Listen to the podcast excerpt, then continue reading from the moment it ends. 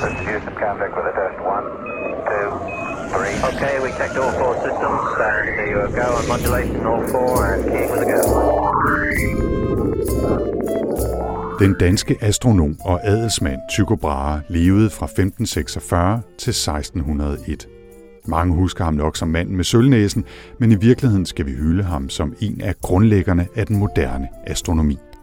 I denne serie for Rumsnak Special fortæller vi i fem episoder om Tycho Brahes liv og videnskabelige arbejde.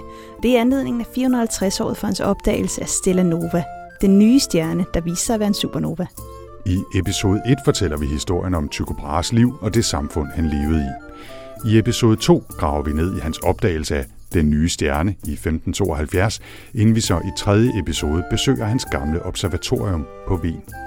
I episode 4 ser vi på astronomiens verdensbilleder både før og efter Tycho Brahes tid, og endelig slutter vi i episode 5 af med at se på hans videnskabelige aftager. Jeg hedder Tina Ibsen. Og jeg hedder Anders Høgh Nissen. Velkommen til. 5, 4, 3, 2, 1, 0, and liftoff. All right, uh, lift off and the clock has started. Tina, vi står lige her i skyggen nærmest af Tycho Brahe på Ven. Eller i hvert fald i skyggen af den statue, der blev rejst i anledning af 400-året for hans øh, fødsel i 1546. Ellers så var han en meget høj mand. ja, altså, den her statue, den er nok i størrelsesorden 3 meter høj. Noget af den stil, og han står og kigger op mod, mod himlen her på øh, Uranienborg og Stjerneborg, eller det område på Ven, hvor han byggede både sin store villa og senere sit øh, observatorium Stjerneborg. Og grunden til, at vi er taget herover, det er, at vi i denne her episode kigger på Tycho Brahe og hans liv, og en stor del af hans liv, det var jo lige præcis her, hvor han øh, arbejdede og boede i næsten 20 år.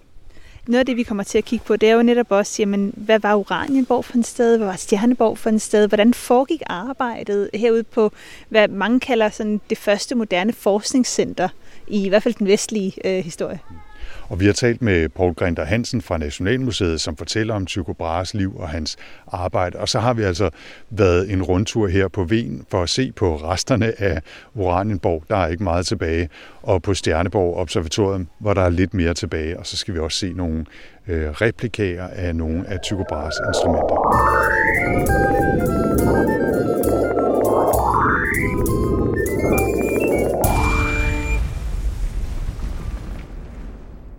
Vi begynder med lige at sætte scenen. Hvad var Norden og Danmark for en sted der lige i midten og slutningen af 1500-tallet? Og hvad betød det for Tycho Brahe at være født ind i en adelig familie på det tidspunkt? Paul Grinter Hansen fortæller mere om, hvad det var for en verden, Tycho blev en del af. Han kom i hvert fald til verden i sådan et decideret standssamfund, altså hvor der var stor forskel på de forskellige øh, niveauer i samfundet.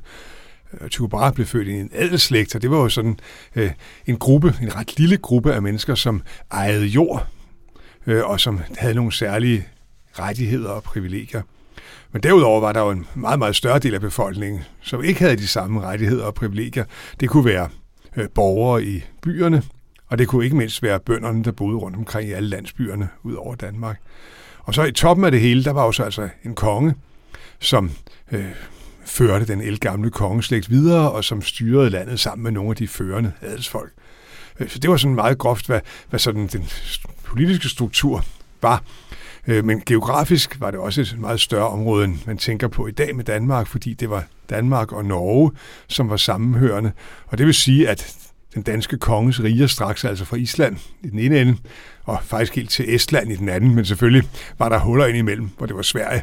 Men man skulle virkelig sejle langt, hvis man skulle fra den ene ende af den danske konges riger til den anden. Altså, Tycho blev født i Skåne, som var en god gammel del af det danske rige.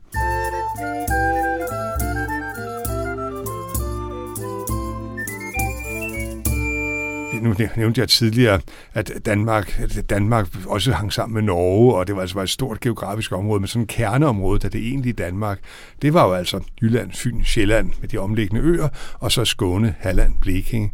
Det, der var skældet til Sverige, det var de store skove i Småland, som stilte Sverige fra Danmark. Og sådan havde det været siden ja, viking, vikingetiden.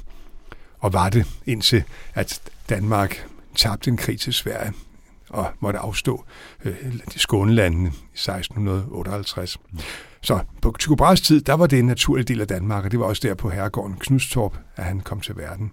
Ja, Danmark har jo så været, været noget større. Øh, hvordan var vores forhold til, til vores nabolande på det tidspunkt her? Ja, det mest oplagte naboland at tænke på, med, når det gælder noget med forholdet, øh, det var jo Sverige, mm. øh, som var konkurrenten og på mange måder arvefjenden, øh, når det galt magten i Norden. Så når Danmark og Norge hang sammen, så kan man sige, at Sverige havde til gengæld en del af det nuværende Finland. Så det var også et stort rige. Men øh, der var altså en, en kappestrid mellem dem, som ikke bare blev sådan ved konkurrence, men nogle gange også direkte til krig.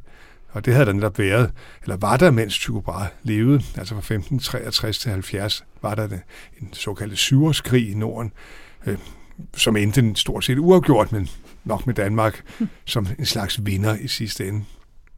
Og hvad med landene sydpå? Altså, var det, hvad var Danmarks forhold til, til de europæiske lande, i hvert fald i Nordeuropa? Det var jo sådan, at, at vi er jo vant til at tænke på, at så lige syd for Danmark, der ligger jo Tyskland, sådan et stort land. Men øh, sådan var det ikke på den måde i, i, i, i 1500-tallet, for det vi i dag kender som Tyskland var splittet op i et bunker af små øh, hertugdømmer og grevskaber og alt den slags. Sådan et kæmpe kludetæppe af små stater og halvstore stater øh, som bestemt spillede en vigtig rolle for dansk politik, og der var, det var nogen, man kunne samarbejde med, og man kunne også hente ægtefæller til kongehuset, for eksempel i Mecklenburg, som var et af de her sådan, hertugdømmer, eller, eller i Sachsen, hvor der også var ægteskabsforbindelser mellem den danske kongehus og, og så det lokale konge, fyrstehus.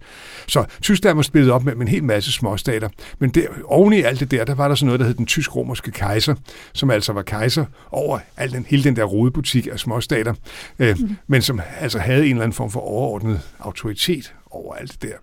Og han øh, var gengæld tysk-romersk kejser over et meget stort område, sådan, så spændte fra, fra næsten til danske grænser og ned i, i Italien og Altså på den måde var det en indflydelsesrig fyrste.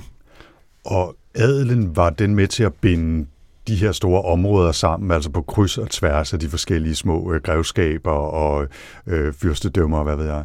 Altså den danske adel holdt sig mest i Danmark.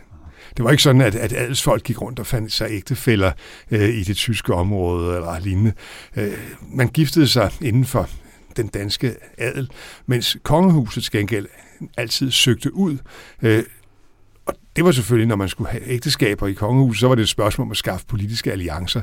Øh, og det vil sige, det galt om at finde nogle nationer, som man kunne have fordel af at være knyttet til. Og det kunne altså ske gennem et ægteskab. Tycho Brahe blev altså født i Skåne, men da det jo også var en del af Danmark på det tidspunkt, så kalder vi ham dansk. Tycho var dog ikke bare dansker, han var dansk adelsmand født ind i en adelig familie med alt, hvad dertil hører. Tycho Brahe kom fra sådan en, en virkelig betydningsfuld dansk adelslægt, altså Brahe-familien, som øh, var stor og havde betydeligt, altså indflydelsesrige medlemmer. Og derfor var det jo også oplagt for så hans familie at, at forvente, at, at Tycho Brahe gik sådan lidt i, i de fodspor, man forventede sig at gå i, når man var sådan en, en, en adelsmand fra den, fra den, den vigtige og betydningsfulde adel.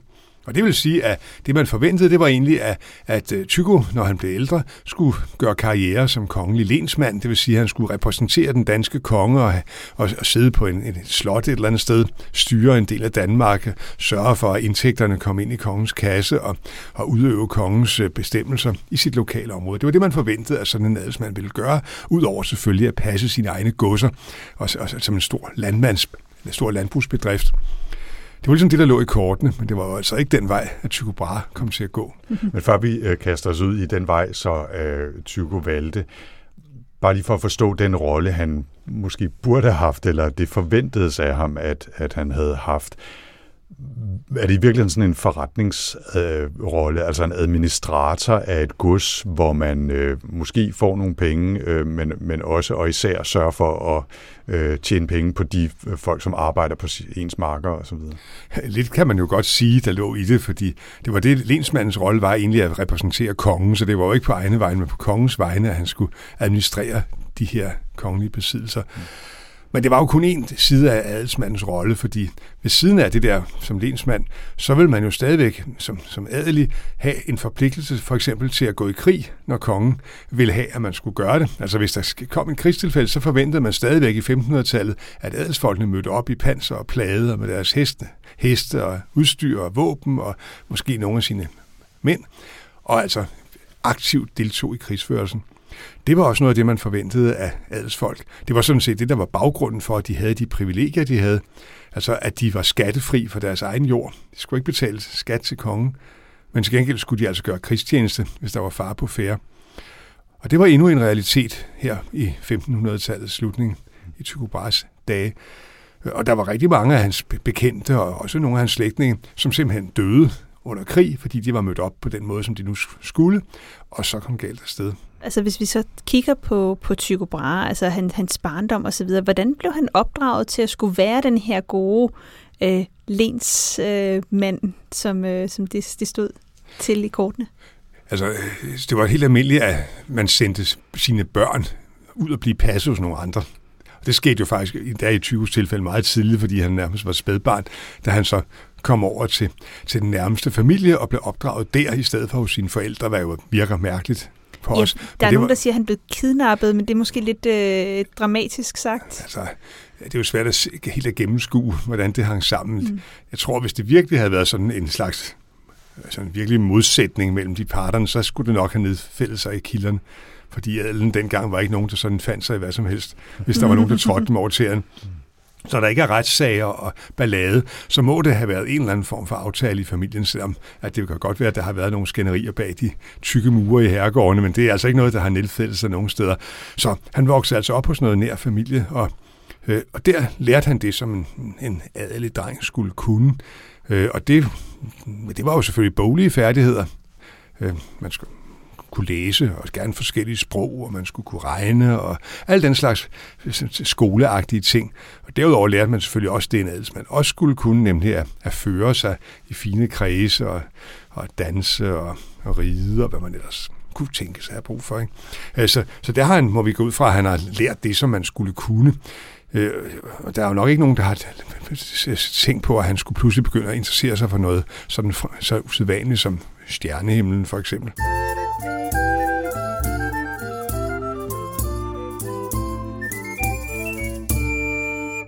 Tycho Brahe blev opdraget som lensmand, og det var meningen, at han skulle passe sine besiddelser og nyde livet imens, men altså også tjene penge til kronen og i øvrigt være parat til at drage i krig for konge og fædreland. Men et eller andet skete der med lille Tyge, inden han groede fast i traditionerne, og han blev som dreng vældig interesseret i forskellige slags videnskab og boglige færdigheder. Ifølge nogle kilder blev han dybt fascineret af en solformørkelse i 1560, der indtraf i hvert fald sådan cirka på det forudsagte tidspunkt, noget som altså var med til at starte hans interesse for astronomi. Tycho Brahes søster Sofie delte i øvrigt hans interesse for astronomi og videnskab, og hun var på mange måder også hans bedste ven, hvilket jo har været ret usædvanligt for den tid. Det kunne selvfølgelig være skægt at vide, hvorfor Søren han overhovedet begyndte at blive interesseret i at se mm. på himlen. Altså, det kan vi jo alle sammen gøre, men hvorfor bliver man så interesseret, hvis man begynder at gøre observationer og notere ned, hvad man ser deroppe på himlen? Det ved vi jo ikke rigtigt med helt sikkerhed, hvad det var, der, der tændte ham sådan for alvor. Men allerede da han var ung øh, og blev sendt på studierejse ude i Europa, der havde han tydeligvis den der interesse. Det var nemlig ikke ualmindeligt, og det var faktisk reglen, at, at det var en del af en ung adelsmands uddannelse at skulle ud i den store verden på dannelsesrejse. Og så sendte man ikke bare øh, adelsmanden afsted som den der dreng eller unge mand på egen hånd. Han havde en eller anden lidt ældre studerende med, som gerne var af borgerlig herkomst, øh, men som til gengæld altså måske havde læst lidt mere og vidst lidt mere. Og i Tygos tilfælde, der var der en, en mand, eller en ung mand, der hed Anders Sørensen Vedel, som så rejste sammen med Tycho Brahe ned igennem Europa og besøgte forskellige universiteter og, læ- og Tycho læste der. Og Anders Sørensen Vedel læste selvfølgelig også samtidig. De fulgtes jo ad. Det var en god chance for sådan en borgerlig at, at komme til rejse med en adelsmand.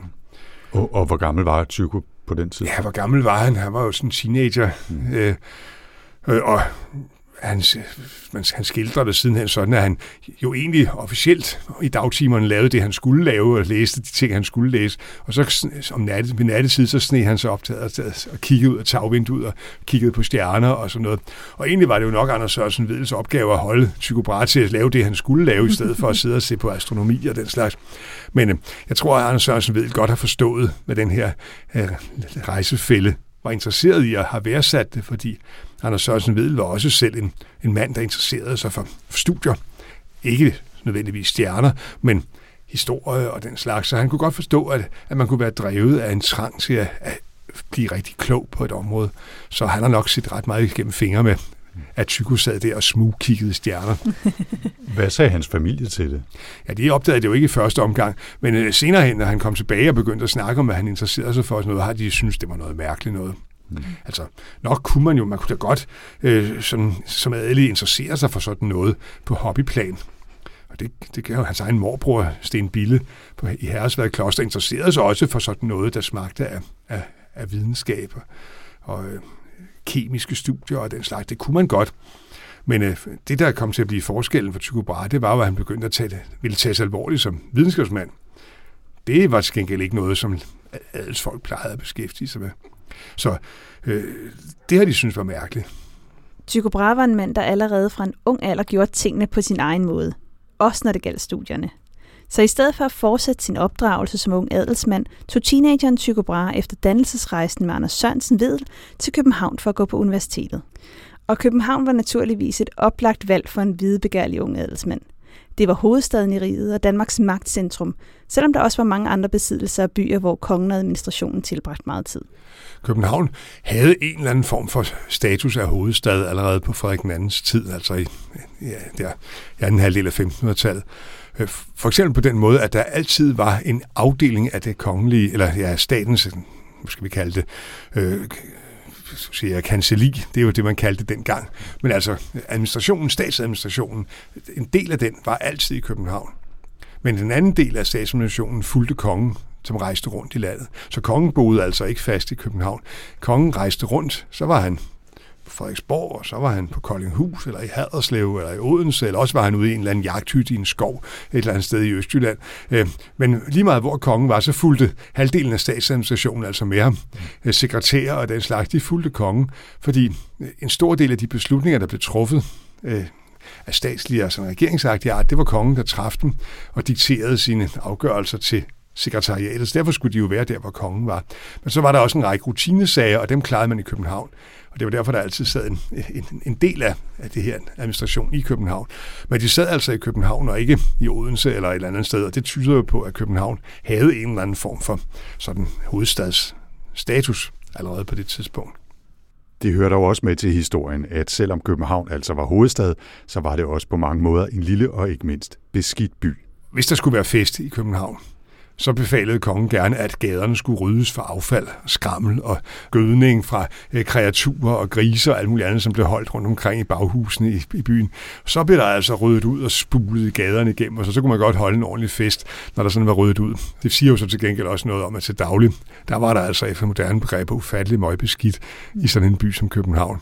Ikke desto mindre, så var det altså København, som Tycho drog til for at studere på universitetet i forhold til moderne universiteter, så var universitet, sådan noget som universitet som København, øh, en meget snævert øh, universitet. I virkeligheden var den allervigtigste opgave for Københavns Universitet at opdrage, eller havde uddannet præster til den danske folkekirke, eller den danske lutherske kirke. Det er jo ikke folkekirke dengang. Men altså, øh, lutherske præster, de skulle læse teologi på universitetet, og det var nok en hovedopgave for universitetet her efter reformationen. Og så kunne man læse jura, øh, og det, det var de, sådan de vigtigste fag i virkeligheden. Derudover kunne der så også være forskellige undervisning, der smagte af naturvidenskab, og det var selvfølgelig i den retning, at, at Tykos interesser gik. Øh, og, og utrolig nok, så endte det jo faktisk med, eller ikke endte, men at han kom til at være underviser på universitetet, altså simpelthen holde forelæsninger for studerende og fortælle om det, han nu var blevet dygtig til, nemlig astronomi og hvis der var noget, der var grænseoverskridende, så var det altså, at en adelsmand stod og holdt foredrag for en flok bonde. Nej, måske ikke så mange bondebørn, men alligevel også nogle bondedrenge, men det var mm. i hvert fald nogle borgerlige øh, sønner og sådan noget, der sad der på skolebænken og hørte på en adelsmand, der holder foredrag om stjernetegn og øh, stjerner og sådan noget, og planeter det, det var altså lidt uh, meget uhørt i en dansk sammenhæng. Ja, det minder jo nærmest om at have et arbejde, og det er vel ikke noget, man har som det er adelsmand? ikke den slags arbejde, for det er jo sådan, det er jo sådan noget borgerlige formodes at gøre. At præsterne var jo alle sammen af borgerlig herkomst, og det var så nogen, der gik på universitetet, så en adelsmand gik og mængede sig med sådan nogle almindelige mennesker af den slags, det, det passede sig ikke rigtigt har man synes. Så man har virkelig i familien, tror jeg, talt om Tycho som sådan den lidt vandartede, den fortabte søn, som havde givet sig i kast med noget, som man ikke burde beskæftige sig med. Udover studierne i København besøgte Tycho også andre byer i Nordeuropa for at blive klogere. og det var under et ophold i Rostock i 1566, at han havnede i den duel, der kostede ham en bid af næsen. Måske en af de mest kendte historier om Tycho Brahe. Ja, se, det var jo da han var ung studerende og var på et værtshus i Rostock, hvor han sad og snakkede med en anden dansk adelsmand, der hed Manderup Parsberg. Øh, og de kom op og skændes om et eller andet. Måske var det et matematisk spørgsmål, man ved aldrig, hvad man kan komme op og skændes om, når man er studerende. Men i hvert fald, så besluttede de, at den sag kunne afgøres ved en rask lille duel. Og de, alle adelsmænd dengang gik rundt med en kåre, altså sådan et, et, et, et fægte redskab der i bæltet. Så det var ikke så svært at, at skride fra ord til handling. Så de besluttede sig til at få gå udenfor os og forklare den lille disput med en rask duel. Og det gjorde de så, men uheldigvis for Tycho var man over Parsberg altså bedre til at fægte, end Tycho var. Så øh, fik et ordentligt hug ned over næseryggen af Manderups kåre. Øh, og det, det, der skete, var, at, at, øh, at der simpelthen blev hugget et stykke af næsebenet sådan op fra. Øh, og det var jo ikke dødeligt, men det var, så var den kamp ligesom afgjort. Øh, men det skæmmede jo altså Tycho Brahe resten af hans liv. Han manglede simpelthen et stykke af næsebenet. Der. Det var altså ikke sådan, at hele næsen manglede, men øh, et stykke midt på næseryggen var der ikke. Næsespidsen var der stadigvæk, men så, så manglede der altså et stykke på midten. Og det så ikke pænt ud. Så for at skjule det, så blev fik han altså lavet en protese, som var sådan en slags låg, som han lagde oven på næsen. Og den øh, fik han lavet af, et, af, et, af metal, og, og formentlig en eller anden form for sølvlegering. Han har nok haft en fornemmelse af, at sølv ville være sådan et pænt rent materiale. Men det var ikke sådan, at, at man ser jo ellers altid, at det sådan, at han har en skinnende næse.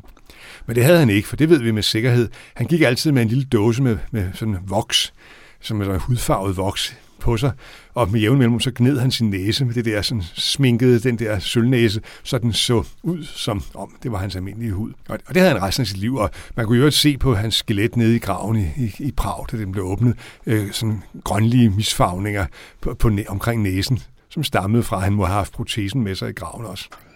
Okay, it's a nice ride up to now.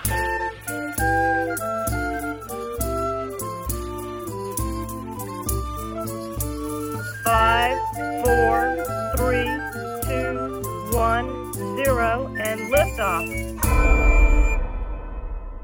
Efter studierne i København tog Tycho Brahe som nu 22-årig ung mand også en tid til Augsburg for at fortsætte det, man nok godt kan kalde hans forskning, og så var han astronomisk medarbejder hos byens borgmester, inden han så returnerede til Danmark og godset Hervad, der tidligere havde været kloster i øvrigt, cirka 40 km øst for nutidens Helsingborg. Det var her på Hervad, at Tycho Brahe i november 1572 så sin nye stjerne, Stella Nova, der slet ikke var en ny stjerne, men det vender vi tilbage til i senere episoder.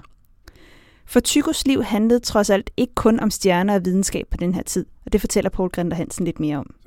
Øh, han var jo ikke kun interesseret i at lave videnskabelige studier, han kunne også kigge på andre ting, og det, det kom jo til at gå sådan, at han faktisk forelskede sig. Mm. Og, og, og også på det punkt brød han jo altså med normerne. Altså, ikke, det var ikke ualmindeligt, at en, en adelsig kunne blive forelsket i en eller anden, men det var ikke noget, man kunne tage alvorligt jo. Altså, en ordentlig ægteskab skulle være med en, en ligestillet, en, hvis det var en mand, så skulle det være en kvinde fra en eller anden anden adelsslægt. Så de kunne føre no, slægten videre med nogle gode adelige børn. Men Tycho Brahe, han forelskede sig altså i en, en kvinde, øh, Christine Jørgensdatter, Ja, det kunne så være, at det var, som sagt, at han forelskede sig, men, men han agtede faktisk at leve sammen med hende og få børn sammen med hende, og det gjorde han altså også og hele sit liv øh, var han og Christine Jørgensdatter et par. Øh, og det var også et brud med, med normerne, fordi det betød, at de børn, som hun fødte, de var ikke adelige.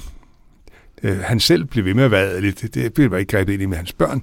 Når det var med en, en, en borgerlig kvinde, ja, så blev børnene altså også borgerlige. Øh, og, og det var så prisen for at betale for det der ægteskab, for det betød jo, at de børn ikke automatisk havde de privilegier og rettigheder, som en adelig ville have. De blev næppe nogensinde gift i en kirke eller noget i den retning. Men lovgivningen sagde, at hvis man havde øh, boet sammen i tre år og delt bord, bord og seng, og hun havde en husets nøgler, ja, så var, hun, så var det et lovligt formet ægteskab. Han har været lidt af en, øh, en mønsterbryder. Ja, han var nok typisk en mand, der ikke bekymrede sig så helt så meget om, hvad andre mente, som mange andre gjorde. Altså han var sådan en, der, der fulgte sit hoved. Og det førte ham vidt, men det førte ham også ud i problemer. Nej, senere hen, men det er jo sådan en anden historie.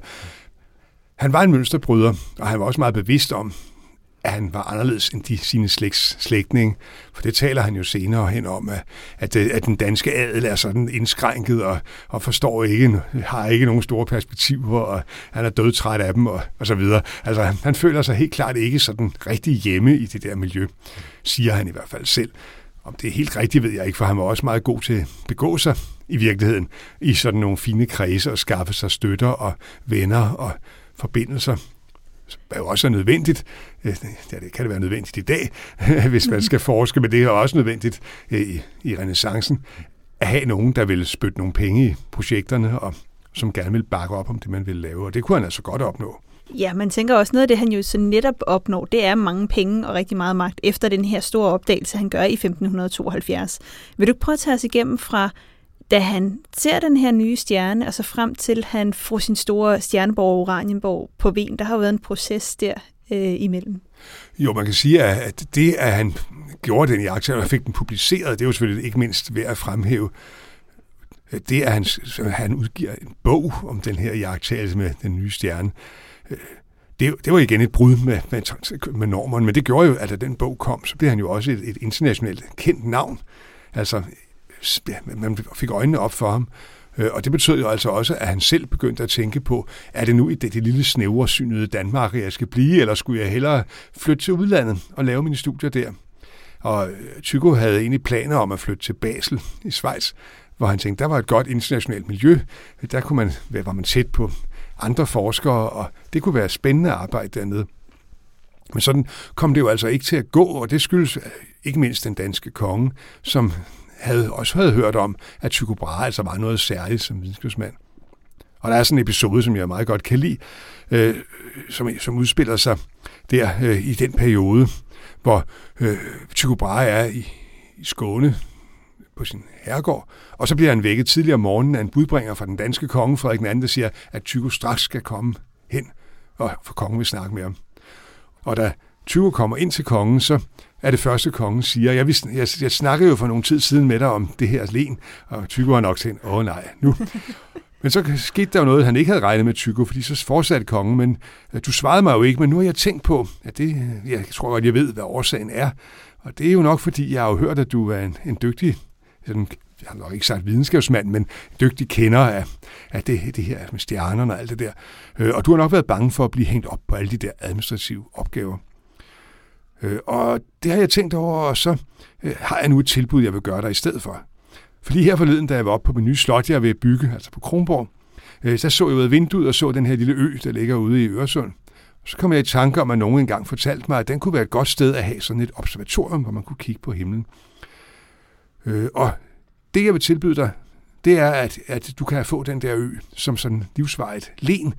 Det kan være dit sted, øh, og derfra kan du arbejde med dine studier der er ikke noget passende sted at bo derude i øjeblikket, men det vil jeg bygge til dig, sagde kongen. Øh, og så kan du slå dig ned der. Jeg har jo nemlig hørt rygter om, sagde kongen, at du vil flytte til Basel, øh, ud af Danmark.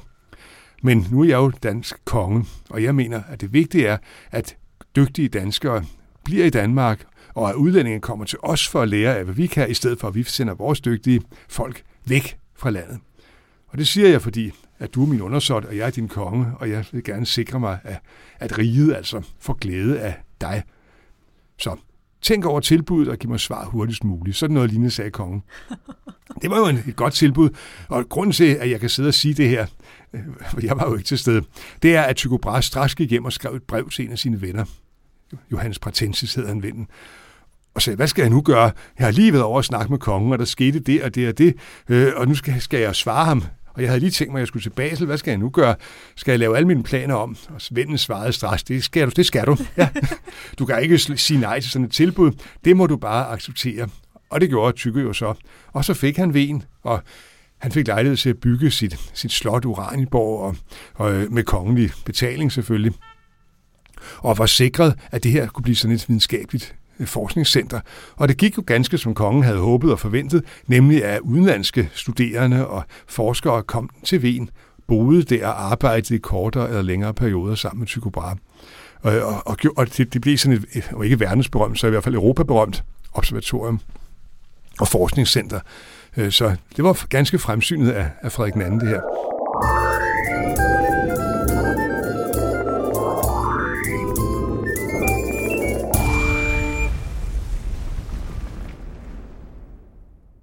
Det har jo nok i første omgang været lidt som at vinde i lotteriet, da Frederik den anden besluttede at tildele Tycho Brahe besiddelserne på Ven. Men det var også lidt af en udfordring. For det sted midt på den lille ø i Øresund, hvor det var mest oplagt at bygge et slot og et observatorium, der var bare en fællesmark for øens bønder og ikke ret meget mere. Ven ligger i øvrigt i Øresund mellem Danmark og Sverige selvfølgelig. Det er en lille ø, som kun er 4,5 km lang og 2,4 km bred. Oprindeligt var øen en del af det danske kongerige, men i 1660, altså længe efter Tygos død, der fik Sverige øen som en del af Roskildefreden, og siden da har øen været svensk. Da der var flest mennesker i midten af 1900-tallet, der boede der 2.000 mennesker på Ven, men i dag bor der bare ca. 370 faste indbyggere på øen, omtrent samme antal i som på Tycho Brahes tid. Men Tycho Brahe fik altså lov til at herske og ikke mindst bygge på Ven, og han kastede sig over opgaven med at etablere et observatorium med masser af energi, og ikke mindst masser af kongens penge og støtte i ryggen. For at se nærmere på Ven og på det, der i dag kun er rester og rekonstruktioner af Tycho Brahes byggerier, der drog vi i midten af oktober afsted for at mødes med Rasmus Trappe, der er guide på Tycho Brahe Museet på øen. Og vi startede rundturen ude for de grønne hække, der i dag er det eneste, som markerer, hvor Tycho Brahes slot Oranienborg blev bygget i 1576. Jag heter Rasmus och eh, jag har varit guide här på museet nu i två säsonger. Och eh, just nu så står vi i eh, det som en gång i tiden var Tycho Brahes eh, trädgård, hans häve som omgav hans residens Uranienborg. Så här i trädgården har vi försökt eh, rekonstruera åtminstone delvis ungefär hur trädgården såg ut på Tycho Brahes tid. Ehm, Utifrån det vi har sett på avbildningar och vad vi vet om eh, trädgårdsmästeri på den tiden. Og det vil så sige, eh, lige fremme her, der har vi så det, der engang har været Oranienborg. Precis, och nu så markeras ytterväggarna av det som en gång i tiden var Uranienborg av en häck. Eh, själva slottet nedmonterades och revs ganska grundligt under Kristian IVs eh, regeringstid.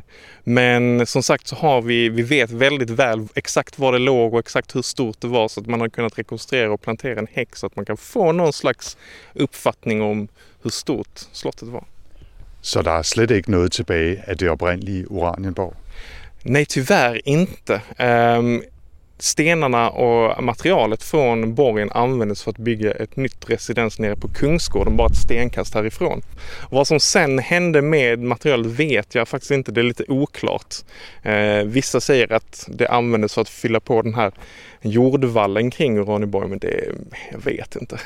Jag tror andra på ön använder dem till sina hus och så vidare. Så de er faktisk i alle andre hus på Ven næsten. Ja, det, det skulle vara det mest logiska. Man, man vill ju gärna inte bära tegelstenar särskilt långt så det, det, jag tror det stannar här på ön. Men skal vi gå ind i Oranienborg og kigge Ja, på den? ja, självklart. Eh, det är bara att följa den här stigen så går vi in. Ni ser där sticker det ut en vestibul eh, i österut så vi kommer gå in där.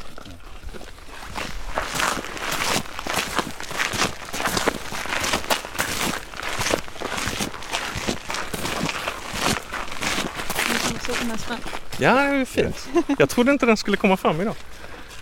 Vi frygtede, at det ville blive regnvejr, men øh, lige nu, der titter solen frem, og nu er det dejligt. Ja. Ja, och det är blå himmel man ser här. Her oven i købet. Ja, verkligen. Nå, er vi nu kommet frem, Rasmus, til øh, indgangen her? Ja. ja. Så här har då varit eh, den östra vestibulen. Så här ska man egentligen ha kommit in här österifrån eh, med sitt antingen till fots eller i en droska och så, så ska man ha stigit av här. Och då möts man av den här fantastiska fasaden som ni kan se på den här lilla illustrationen.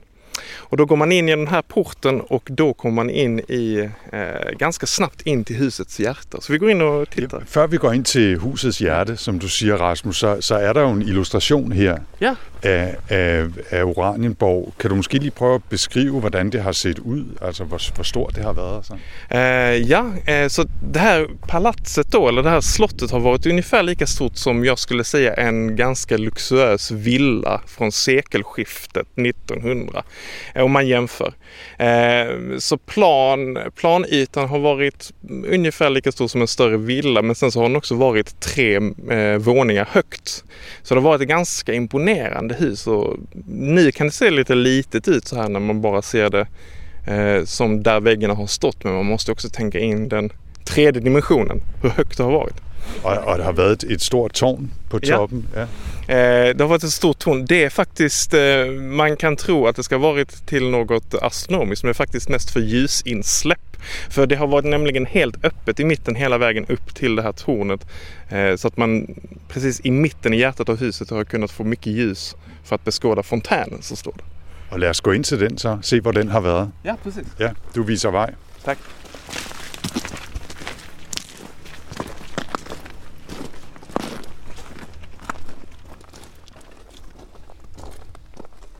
Så, nu står vi här precis bredvid eh, fontänen som Tycho Brahe hade i, sitt, eh, eh, i Uraniborg. Och eh, den här fontänen var anledningen till att han drog in vattenledningar i sitt hus också. Eh, Så han hade flytande vatten i huset, eh, rinnande vatten. Och eh, just för den här eh, fontänen, så den är ju väldigt viktig. Och den står i mitten av Uraniborg, den står i mitten av hans häve. Och den symboliserar då ehm, den mytiska kunskapens källa. Att den ska vara i centrum av allting. Och det är också därför som det här har varit öppet hela vägen upp till det här tornet. Förstår? Eh, Så då har ljuset kunnat skina ner till eh, vishetens källa. Och så så har alla på de övre våningsplanen kunnat också stå längs en balkong så att säga. En inre balkong och se ner på eh, den här fontänen. Här precis till höger om oss så har vi, ni ser det finns liksom en cirkulär del inne i slottet. Det var faktiskt Tycho Brahes bibliotek så han hade ett helt cirkulärt bibliotek vilket är väldigt eh, fascinerande. Det är ju så någonting man tänker väldigt mycket från fantasy och sånt där. Men eh, han hade det här inne och eh, i källaren precis under biblioteket så hade han ett alkemiskt laboratorium med 12 stycken ugnar för att destillera och reducera eh, olika blandningar. Och på taket så som sagt så hade han sitt observatorium. Så att när man tänker på det så blir det väldigt nära någonting direkt ur Harry Potter. Verkligen. Det är ett slott med observatorium, med laboratorium och runda eh, fantasibibliotek. Det är fantastiskt verkligen. Nu vil jeg ikke sige noget øh, eh, nedladende om jeres fine hæk og så videre, men det har nok været lidt mere fornemt, Ja, den gang der har været fontæne her og åbent op til tredje våning med, Ja, ja, med ja. tårn og sådan noget. Ja, selvfølgelig. Alltså, det här har ju varit ett riktigt skrytbygge, måste man verkligen säga. Och det är eh, mycket pengar som har gått åt till det här. Tycho Brahe fick enorma eh, subsidier från eh, kung Fredrik II för att bygga det här. Och han fick till och med eh, ta hjälp av hantverkarna som skulle bygga Kronborgs slott till ett bygge här. Så det är samma hantverkare eh, som har byggt här också. Ja, Uranienborg har, som Rasmus siger, været et rigtigt pralebyggeri. Tre etagers luksus med indlagt vand til springvand og hele balladen, selvom der altså ikke er noget tilbage af det oprindelige byggeri i dag. Men når man går omkring mellem hækkene, er det faktisk slet ikke så svært at forestille sig det luksuriøse byggeri med atrium og bibliotek og laboratorium i kælderen. Og omgivelserne er jo stort set de samme. Selvom der i årene siden er groet godt til med høje træer på grunden, så kan man sagtens fornemme, at slottet har ligget højt og frit med god plads til observationer af himlen. Og man kan også nemt se, at Wien har ligget et centralt sted i Øresund, midt på motorvejen fra Danmark videre til Baltikum, med udsigt til Kronborg og til Landskrona og landskaberne på begge sider af vandet. Eh, ja, vi ska upp på vallen som omgärdade hela Uraniborg och Uraniborgs härve. Eh, tanken var ju från början att det skulle vara en mur kring hela stället men det blev, hör och häpna, alldeles för dyrt. Så att Tycho fick nöja sig med en lite lägre jordvall.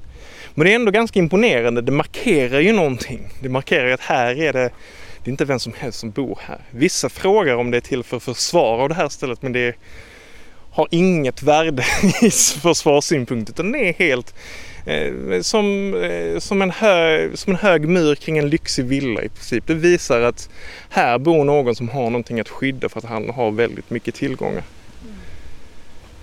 Og så er der en virkelig flot udsigt Ja. heroppe fra. Så här kan vi se rakt upp mot, eh, mot Öresund, Helsingör, Helsingborg och sen så om man vänder blicken ner dit så kanske man kan se Landskrona. Så det är ju en väldigt fantastisk plats vi är här i. Ja, det må man sige. Han har lagt sit hus godt her, eller sin, Ja, sin väldigt, borg. Ja. väldigt strategiskt och väldigt... Eh, det är också en anledning till att folk eh, sen börjar komma hit och besöka stället. De åker ju ner hit. Så fort man ska åka någonstans i Östersjön så måste man ju passera här. Mm.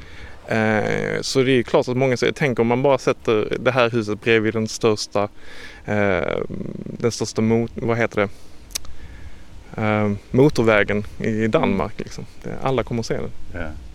Udover Oranienborg byggede Tycho Brahe også i 1584 observatoriet Stjerneborg 100 meter fra det oprindelige slot.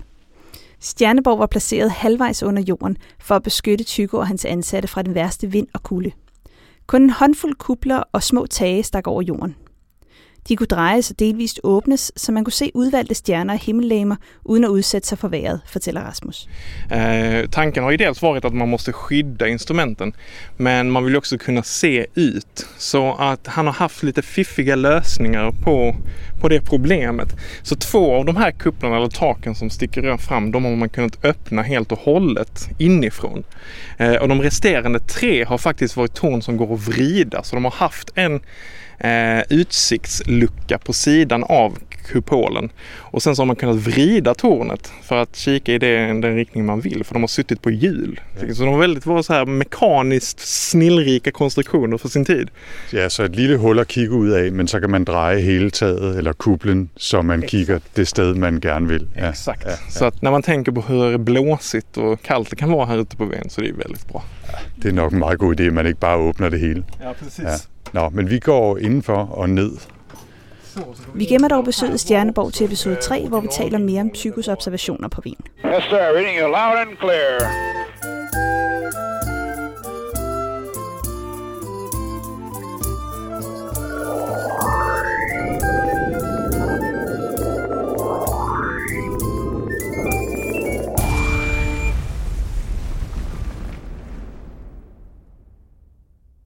Men intet var ved. Heller ikke Tygos storhedstid som Vens hersker. Efter 20 års tid med masser af gæster og fester og lange nætter med stjernekig, så måtte Tycho Brahe i slutningen af 1590'erne pakke sammen og forlade Wien. Hans velgører Frederik den anden var nemlig død, og efterfølgeren Christian den 4. havde langt fra samme velvillige syn på Tycho Brahe, hans arbejde eller hans kæphøje væsen. Så Tycho Brahe drog sydpå, og i samme sekund han var ude af vagten, der splittede øens beboere Oranienborg ad og overtog igen jorden som fællesmark til deres dyr.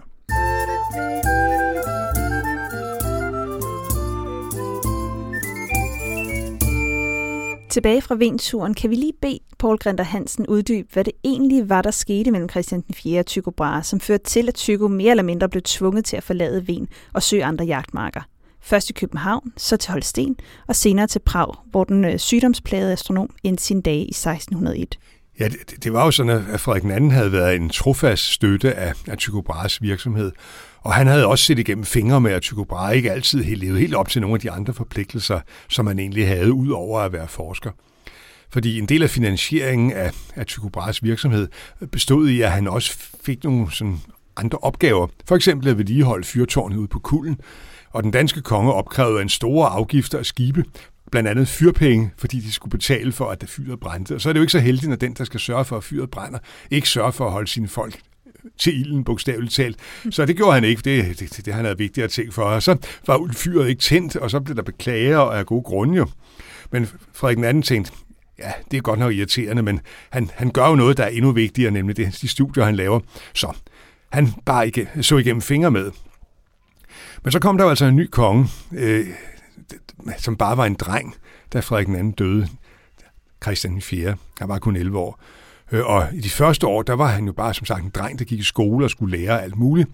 Øh, der fortsatte Tycho Brahe sin virksomhed ganske uanfægtet, og, og Christian var også derude som, som, som dreng og fik forvist alle herlighederne på Ven og var meget begejstret.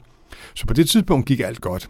Men så blev han jo myndig, Christian 4. i 1596 blev han kronet, og så gik det altså ikke ret lang tid, før han ragede uklar med Tycho Brahe. Og det skyldes, at Christian 4. var en ung, agerig konge, der gerne ville demonstrere, at han havde magt over tingene. Og så er det jo meget irriterende at have en, en mand siddende derude på Ven fra gammel tid, så en havde overtaget fra sin far. Ikke? Og så, så, så opdager han, han holder ikke hvad sine forpligtelser. Han skulle holde det der fyr ved lige. Det gjorde han ikke. Han skulle også vedligeholde det gravkapel i Roskilde Domkirke, hvor, hvor både Christian 3. og Frederik II blev begravet. Det skulle holdes ved lige, men det brugte han heller ingen penge på eller tid på. Så det regnede ned gennem taget, ned for drøbet på de kongelige gravmalere, og det var jo også en uheldig sag. Og det gjorde, at Christian 4. simpelthen tænkte, den mand er en pestilens at have siddende her. Altså, hvis han ikke vil rette ind, så, så må han jo, ja, så ved jeg ikke, så gør vi, om han kan i hvert fald ikke blive ved med at støtte det der center på Ven. Og det førte til, at man chikanerede fra, fra kongens side øh, Tycho Brahe, hans virksomhed. Han blev nødt til at rømme Ven, så flyttede til København øh, og prøvede så at stille sine instrumenter op på et af byens tårne, altså fæstningstårne. Men det blev han også forhindret i. Og så rejste Tycho altså ned til, til Holsten, hvor den danske konge havde en repræsentant, Henrik Grantzau, som var en stor og betydningsfuld øh, herremand med mange herregård. Og en af dem blev så stillet til rådighed for Tycho Brahe. Og han endte i Prag ja. og, og kom dertil, altså, og, og så øh, levede han jo ikke så meget længere. Øh, han fik ikke så mange år dernede. Hvordan så det sidste år af, af Tykos liv ud i Prag? Ja, altså, der var allerede på det tidspunkt, da han måtte forlade Danmark, var han ved at være en ældet mand. Øh, det kan man også se, altså i, han udgav nogle bøger, hvor han præsenterede hele sit projekt og sin forskningsvirksomhed, og de bærer en illustration, et billede eller portræt af Tycho Brahe. Og, og hvis man ser de billeder af Tycho Brahe, så ser man, du gode, sikkert en grimmer, jeg en, en lille øh, duknakket, skaldet mand med, med tyk mave. Øh, det, det kan jo ikke være så særlig flatterende billede af ham selv. Øh, men derfor havde han stadigvæk et vældigt renommé, øh, og ville jo også gerne stadig fortsætte sådan en observationsvirksomhed ved hjælp af forskellige elever, da han så kom ned til det nuværende Tjekkiet, hvor den tysk-romerske kejser Rudolf opholdt sig. Og han fik også stillet et slot ude på landet til rådighed, som egentlig passede meget godt, for det var ude på landet, der var nogenlunde uforstyrret til observationer. Men han nåede dårligt at indrette sig der, før kejseren syntes, at det var vigtigere, at han var i nærheden, altså inde i Prag. Og så blev Tycho nødt til at rykke til Prag og tage instrumenterne med, hvor vilkårene egentlig var meget dårligere til det videnskabelige arbejde. Men det var fordi kejseren ville have glæde af Tychos evner, for eksempel som astrolog, til at kunne forudse, hvad der ville ske ud fra stjernernes øh, konstellationer. For det var også sådan noget, Tycho Brahe gjorde. Der blev Tycho jo så involveret i hele det der officielle liv omkring kejserhoffet ude til i middag, og det havde han ikke noget imod. Kan viser, viser ja, både billederne af ham, som der, men altså også de knogleundersøgelser, der er lavet i nyere tid øh, fra hans grav nede i Prag. For som du sagde, så det er han jo ikke så gammel. Øh, altså efter moderne begreber, han blev omkring 55 år. Øh, efter tidens begreber var det egentlig en meget almindelig levealder. Men øh, man har tvivlet spurgt sig selv, hvad døde han egentlig af, Tycho Brahe? Øh, og vi ved jo sådan umiddelbart, hvad der skete, fordi at i observationsprotokollerne til det aller sidste, der er skrevet i dem, er en af hans elever, Johannes Kepler, det er en beskrivelse af, at Tycho var ude til et middagsselskab, øh, og han havde ikke vil gå på toilettet og tisse, inden han satte sig til bords, øh, og ville heller ikke forlade bordet, mens man sad og spiste, det var bare høflighed. Og så han havde altså en blære, der trængte mere og mere til at blive tømt, men da han så endelig kunne komme til, ja, så kunne han ikke. Øh, han fik altså kraftige smerter i, i, i underlivet og, og fik feber og gik til sengs og blev dårligere og dårligere. Det blev ikke bedre, at han hele tiden insisterede på at spise lige så store måltider, som han plejede at gøre, selvom han jo altså ikke rigtig kunne slippe af med tingene, øh, og blev altså så dårlig, at han døde af det. Det er sådan, han stort set han skildrer det, Johannes Kepler. Øh, og det har man så siden tænkt på. Altså det, det har det jo været lidt morsomt at sige, at han døde af høflighed, fordi han ikke ville være bekendt at gå ud og tisse, når han var ved, ved sådan et fint selskab. Det tror jeg ikke rigtig, at det er noget med det at gøre. Men øh, man er blevet lidt klogere på det med de skeletundersøgelser, der blev lavet, øh, da man fik lejlighed her inden for de sidste 10 12 år, øh, til at have undersøgt hans grav nede i Tegnkirken i Prag. Og hvad har man fundet ud af der, da man lavede de undersøgelser? Man havde tidligere undersøgt skæghåret og konstateret, at der var meget kviksøl i, i skæghåret, synes man. Og det førte til, at man i lang tid øh, tænkte, at han nok var blevet kviksøl forgiftet. Måske fordi han faktisk selv lavede medicin, og den tids medicin indeholdt faktisk kviksøl, hvad man ikke synes ikke lyder særlig sundt, men, men altså, hvis man kan dosere det så lidt, så kan det måske godt have en effekt. Det, det var teorien, men den har man modificeret ved de nye undersøgelser, man har lavet. Fordi øh, nok var der kviksøl, men ikke i sådan nogle mængder, som øh, var akut dødelige, og det virkede mere som om, at det var noget, der var ophobet igennem lange tider, fordi han jo arbejdede med kviksøl øh, i sine laboratorier og lignende. Men det så ikke ud til at være det, der var dødsårsagen. Men derimod kunne man konstatere, at han meget kort fortalt led af alle det, der hedder livsstilssygdomme. Det, som man forbinder med moderne mennesker, men som altså skyldes overdreven indtagelse af fed mad og rigelig alkohol, øh, ikke særlig meget bevægelse, øh, alt den slags, som jo gør, at kroppen bliver udsat for en belastning. og som så på et eller andet tidspunkt pludselig kan give sig udslag i, at et eller andet bryder sammen i systemet. Og det er jo nok det, der er sket. Øh, uden sådan en lang tids varsel, det lige pludselig gået galt, øh, og han er altså bukket under for noget, der kunne være alt. Ja, vi kan jo ikke sætte et bestemt navn på, men så lad os det livsstilssygdom, det er nok i virkeligheden en meget passende beskrivelse. Og derfor er det billede, han lod gengive af sig selv i de her bøger, han udgav, hvor han ser sådan lidt småfed og skaldet, og det er et lille smule miserabel og hængeøjet ud, er nok ikke helt forkert.